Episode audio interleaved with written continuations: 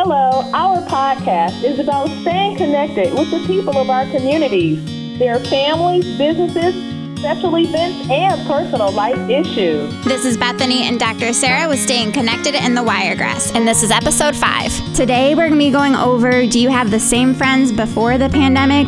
Then also, has the pandemic been affecting marriage and relationship. Also, there's a lot going on that is happening all over the world that we want to talk about. And Dr. Sarah, can you introduce our third topic? Absolutely. And hello to all of our listeners. We're certainly glad that you've joined us today. We're going to be talking about all of the stuff that's going on around the world right now with the Black Lives Matter protest. And we know that this is near and dear to a lot of people. Uh, you all may not can tell, but uh, Bethany and I are of two different ethnicities and we love each other. We embrace one another. We support one another and we enjoy working together. And so we are a testament of the experiences that you can have in relationships when you just have a mutual love and understanding for humans, period, you know, for humankind. Our relationship, we just began to love each other from our first initial introduction and we just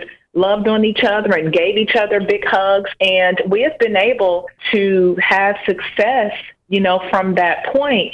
And so we are encouraging others to do the same thing that we've done. We've just loved and embraced each other regardless of our different ethnicities. And we have a respect for one another. As you can tell, and many people have seen, it's been going on all week, the unfortunate death of George Floyd and we're not here to pass judgment on either side of things. It's sad. It is a mm-hmm. sad situation, and we're praying for the family as we would any family that something of this magnitude would have happened. And we stand for what is right. I do think, though, you know, Bethany, and of course you're going to weigh in on this, all of that looting and rioting and tearing up businesses, when they start to do stuff like that, and there are a, a huge, diverse group of people, it's not just one race race that are destroying things, that of course brings about other feelings because it's unnecessary. And we remember when there were peaceful protests. And while we we know that the Constitution gives us the right to protest, just like everybody else, we are encouraging people to do so peacefully. And then, you know, to come to the table and have conversations. I I was able to watch a uh, town hall meeting and it was called We Can't Breathe. And when I tell you the, this group of people that came together it was very organized and it was very informative. And so I'm hoping it was a couple of lawyers there, one of the union representatives, I think, for the police department. And it was also a young lady who had encountered the police, had gotten some publicity, national publicity on that. And then they had an audience where they can ask questions. It was really, really good and it stayed peaceful. They came up with a lot of suggestions that I hope they can present to the powers to be, to those that are making decisions. I hope they can present that uh, to them because I think it would make a lot of sense and make things easier for the officers as well as for the citizens. So, you know, Bethany, one of the things I will say too that makes our job here a little difficult is because we're still practicing social distancing. Mm-hmm. So we're not in the studio. So, so if it seems like, you know, I'm doing a lot of talking or if it seems as if we're talking over one another, it's only because we can't see each other and we're used to seeing yeah. each other. it's true. you know, so what's your thoughts, you know, on all of this stuff that's going on? What's your thoughts as well? Well, my boyfriend, he's black. He's mixed. So his mom is white and his dad is black. And I think the hardest thing is he's in Michigan still. There's been riots happening like a mile away from where he lives. And I, I can't be there with him. I can't be next to him, be protective over him. It feels like he's doing this alone, and I don't want him to feel like that. So, like, I can show support like over the phone, but it's not the same as being there. And he grew up in a predominantly white area. It's been hard because he's not one to open up a lot. And one of the hardest things where I felt super bad is I never asked him if someone's been racist towards him. And I felt so selfish not even knowing that because that's me being white privileged. And I felt so bad. And he told me of some stories, and I just, I should have known. I should have asked him years ago. So that's been probably the hardest thing. Yeah, and see that's the that's what I love about you. You have such character. We know that we are of a different race, but we do not allow that to stop us from seeing each other as human. We do not allow that to blind us of the fact that we all go through a lot of the same exact things simply because we are human. Mm-hmm. And, you know, as with your boyfriend, my children from elementary to high school went to school with uh, predominantly white, or I like to say Caucasian children. Mm-hmm. And um, so right now they are kind of feeling um, some type of way um, from their, their Caucasian friends. Now, one of my daughters, her best friend is Caucasian and her best friend is actually married to a he's a black guy, but he's biracial as well, and they have a child. Her child, just about two weeks ago, was treated unfairly, and he's only five years old, and he was treated unfairly by a Caucasian family because he had his little bucket and he was out on the beach. And so with you having a relationship and you're going to get married soon, you're going to have children, how do you think you're going to have this conversation with your children because this is something that they could experience? See, I didn't start thinking about that until this past week. So it's going to be hard when I have kids. Obviously, I'm going to have to let them know, but it's going to be hard coming from me because I never had to deal with what they would be going through. So that's going to be another hard situation yeah. for me to teach them, but like they're going to go through things that I've never went through. You know, that's interesting that you say that because and we're going to move on in just a second here. I didn't know. So I understand how you feel. I can relate to how you felt with your uh, boyfriend mm-hmm. because you have lived a privileged life, never having to go through that. I because I did not attend a predominantly Caucasian schools, I didn't know that my children were going through that. And so when they began to have issues, especially my sons, it really did hurt me because I felt that I had put them in a situation that they were not prepared for, and neither was I because I never had to deal with it. Yeah. And I didn't find out until things started happening, but I did jump right on it when things did start to occur. But the blessing of it was that they went to elementary, middle school, and high school. By the time they got to high school, it was there, but they were able to handle it. So I can totally relate to you. And of course, you you and I are going to be friends for a lifetime. Yes. So I am here um, to help you with your children you know, as you begin to parent them on what, you know, what could occur. Because we're going to be having grandchildren. You'll be having children. I'll be having grandchildren, and they'll be playing with your children. Mm-hmm. So yes. we're going to make sure that we keep them having that understanding. And that's just something that we we all want to keep in mind because whether it was a white person or a Caucasian person or an African American black person, we don't want anyone to lose their lives. We don't want their lives to be taken in this magnitude or for them to be unfairly treated. And so, with that being said, I'm going to keep on watching it to just see how things are going as far as conversation. I know a lot of people are talking about having the opportunity to vote to make changes. So we're hoping that some changes are made, even within my association uh, the Real Housewives Christianity Association, I've expanded services today to be able to help with these types of issues, talking with your children, just dealing with understanding, just like what we're ta- you're talking about, white privilege versus the injustice or abuse or the degrading or devaluing of African American lives and to create a conversation as to how can we help. We may be small, but how can we help to help facilitate relationships and gaining an understanding? And that just happened today, and I'm so, so excited about that. So, you did mention that we were going to talk about do we have the same friends before and after this pandemic. Pretty much, how has this crisis, this pandemic, affected our friendships? So I'm going to let you go first with that one. I honestly feel like my friendship's gotten stronger. So I have a good group of friends here that I made through playing kickball.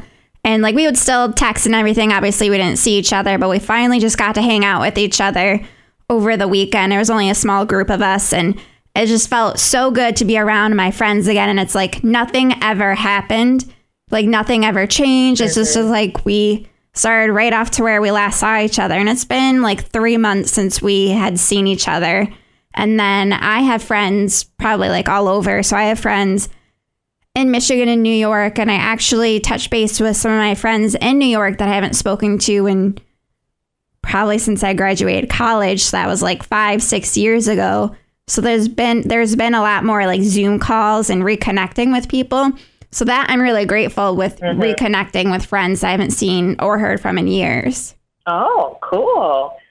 So let's see. I would say that I do have the same friends now. Though I have began to categorize things. You know how Facebook has that uh, close friends, or I think it has like associates and stuff. Mm-hmm. Those yeah. different categories. I over the past few years have began to do that um, and the reason I began to do that is because what I discovered is that um, because I love family, I love community, I love sisterhood, I at times can can have or think more of the relationship than others. So I tend to put a lot in. You know how they say you love hard? Yeah. So I I love hard and I found out um, in a disappointing way, at, at, first, that's the way it appeared to be, but it was good because it helped me um, to assess, uh, to reevaluate some things um, concerning how um, how I uh, cultivate relationships. So it was a real good learning experience because you know when you grow up, everybody's your friend. Mm-hmm. You know everybody that play with you outside, you know, go to school with you, they're your friends, and so you don't really have a definition of what a friend is. And then you learn sometimes through be, be, uh, betrayal uh, or rejection that that's not a friend. And so I have allowed myself to somewhat empty myself of saying friends and just getting to a place where I'm cultivating and developing friendships. Um, and that's what I did. So during the isolation, I cut off all personal contact with people outside of my family and, of course, you, so that I can really reassess and reevaluate where am I, where do I fit in the lives of other people, and where do I need them to fit in my life? Because friendships is a big thing, it's a big responsibility, mm-hmm. and they don't just happen you have to cultivate them. And then you have to ask yourself, do you have time for that? I don't want to be a friend or say I'm a friend and not be a friend. I want to make sure that I'm there for that person the way that I want to be the type of friend that I want someone to be to me. Okay. And I like to call. This is a good question I have for you. So, do you do you like to call your friends often? Do you like to talk to them often? So, this is going to sound weird. I hate talking on the phone. so, which is weird because I work for radio. I'd rather text more because I feel like I can do multiple things. Like I can multitask when I'm texting, and then there's never that like awkward pause. Do we keep talking? Do we not keep talking? I mean, obviously, I do talk on the phone to some of my like best friends, and obviously, like my family and my boyfriend. so I, I'm more of a texter. Okay, see, that's your generation too. That's yes. one thing I know I've learned about the millennials. You know, you guys do you can multitask. That's one thing about you guys. I I give it to you, and you all text so fast. I mean, I'm like such a slow texter. Remember though, we used to do emails mm-hmm. before all of the texting and stuff. So I've gotten pretty savvy uh, on the texting, but I love a phone conversation. I I just like a really good in depth a conversation. I don't have to have it every day, though. I used to talk on the phone to my friends. This was years ago when I was young, um, probably every day. You know, we talked for maybe about a half an hour. I didn't have many. I've never really had a whole bunch of friends.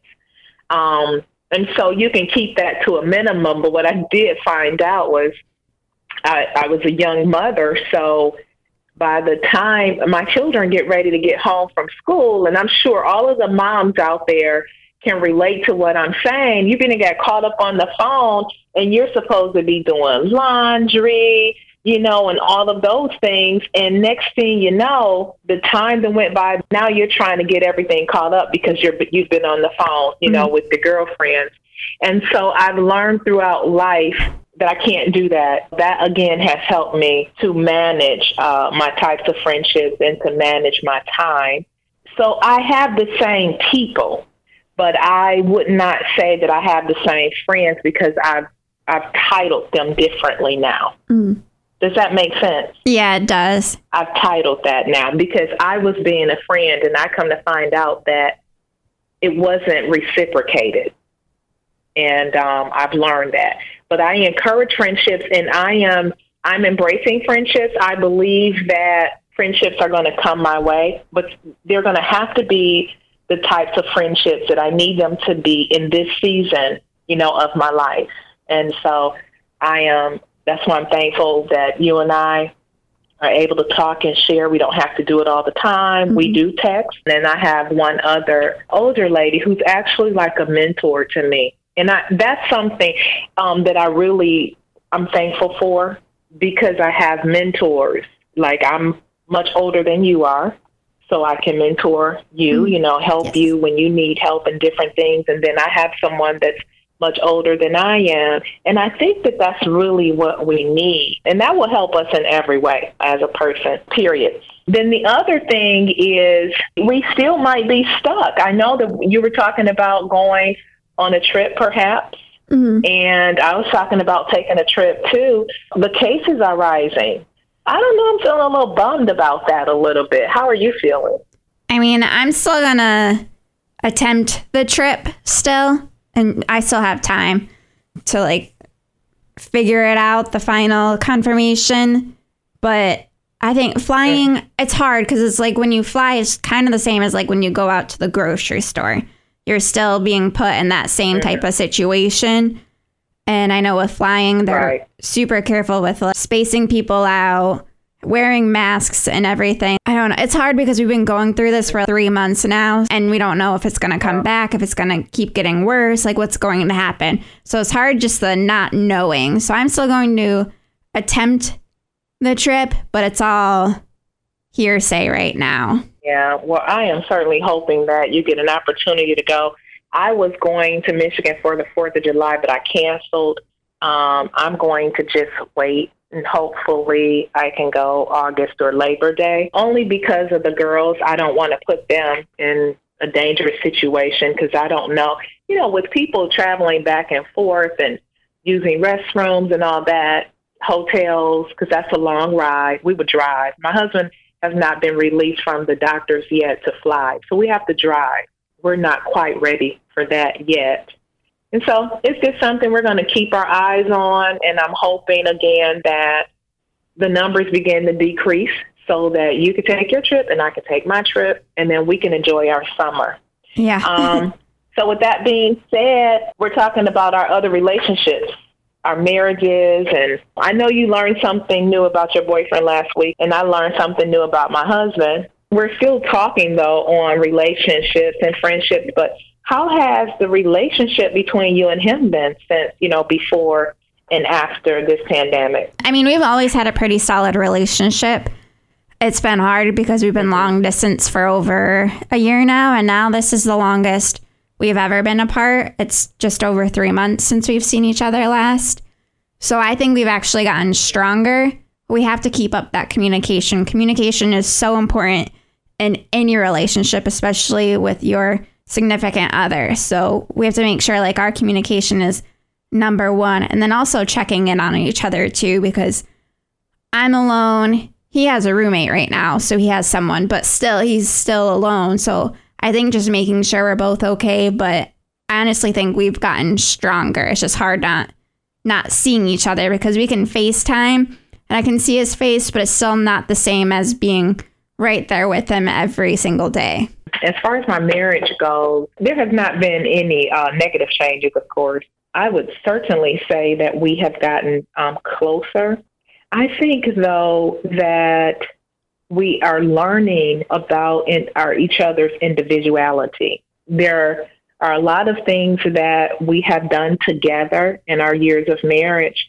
And now we're getting to a place where he's doing his thing and I'm doing my thing, but it's all in the same space and it's unified. So we're complementing one another's gifts and skills and talents. And we're having conversation more so about like planning uh, for the future. That has been really, really good for us. We're doing things together around the house. Um, usually I would do more of the domestic work, you know, the cooking, the cleaning and stuff. Um, but since we have the girls, he and I'm having to go into my office since I've come back, you know, once they gave us somewhat of a clear uh, sign, I started going back uh, to work. At least it's three days out the week.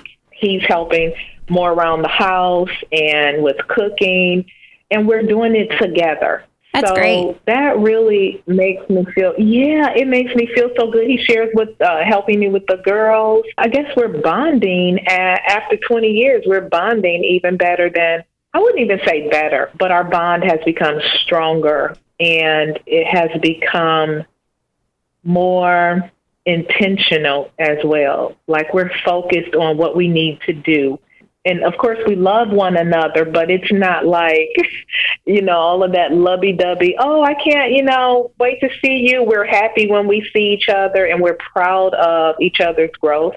Yeah. And so we're separating, but yet unifying. I think with Mhm. couples, like if there's a parent that's more predominantly at home with the kids and now the other parent is home because of working from home or if they got laid off from the pandemic, I think there's more of an understanding now with the sharing of the housework or taking care of the kids. So I think that's great that he's helping Yeah. you out more. I know that this probably happens in in almost everybody's marriage. Sometimes, you know, women we can complain that men don't help and they may not, but you have to bring certain things to their attention. The one thing that I've learned is it's not that my husband wasn't willing to help. I had to bring it to his attention to say, you know, hey, can you help me with this or help me with that? And he's like, yeah. He was so excited about, sure, whatever I can do to make it, you know, easier for you.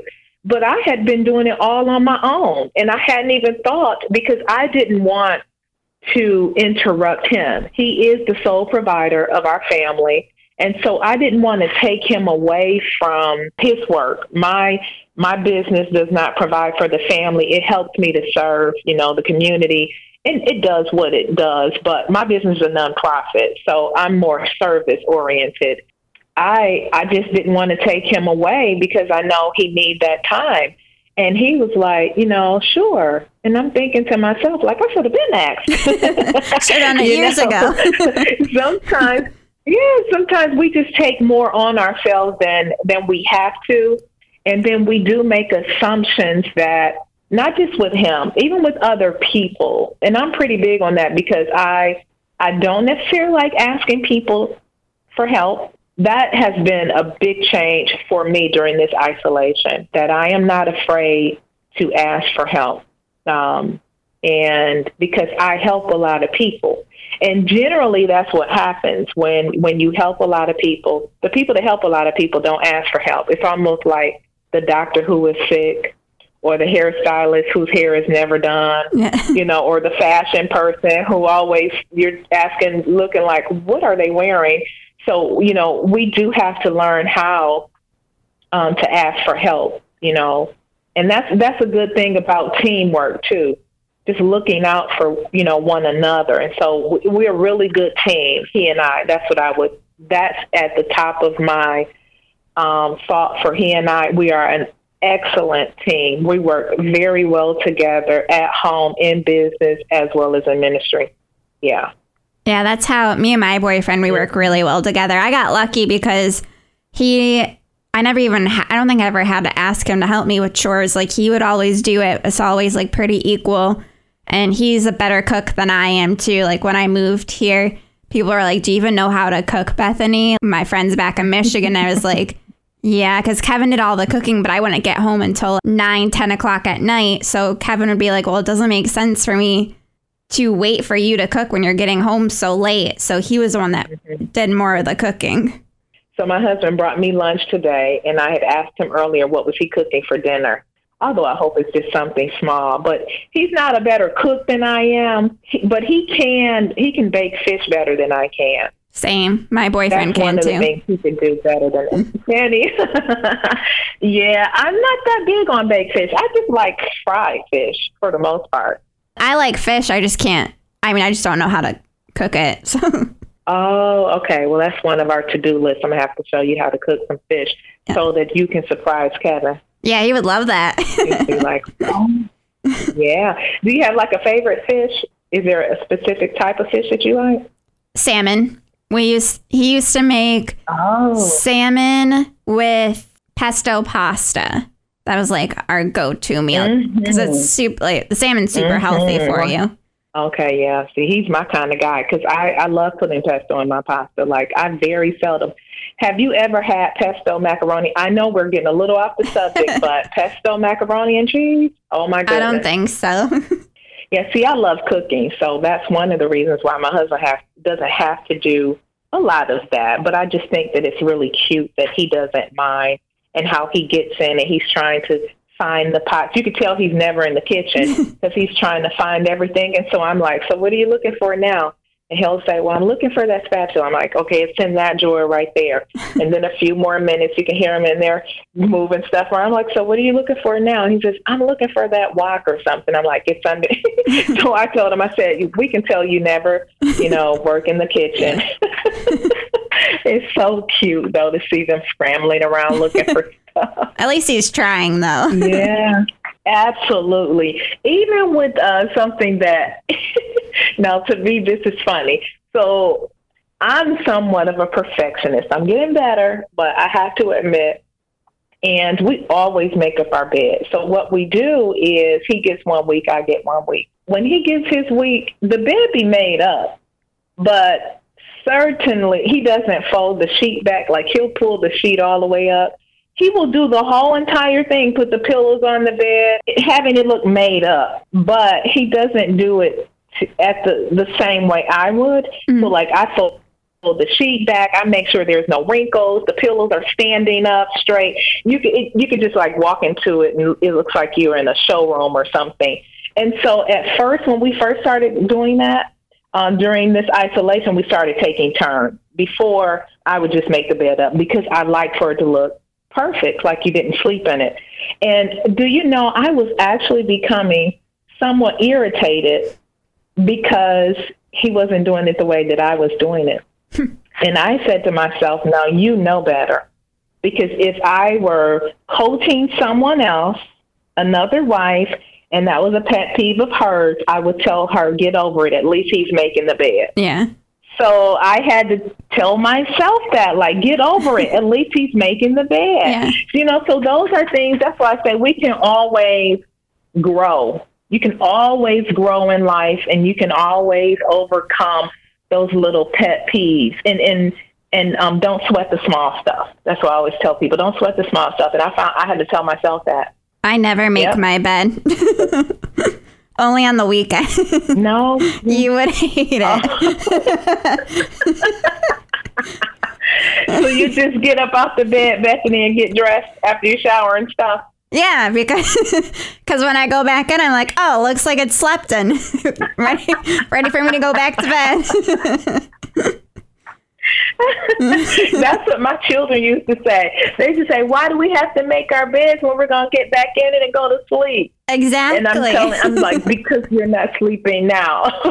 and look, they got smart too. So they would take their uh, additional comforters and just sleep on top of the bed so that they wouldn't have to make it up the next morning.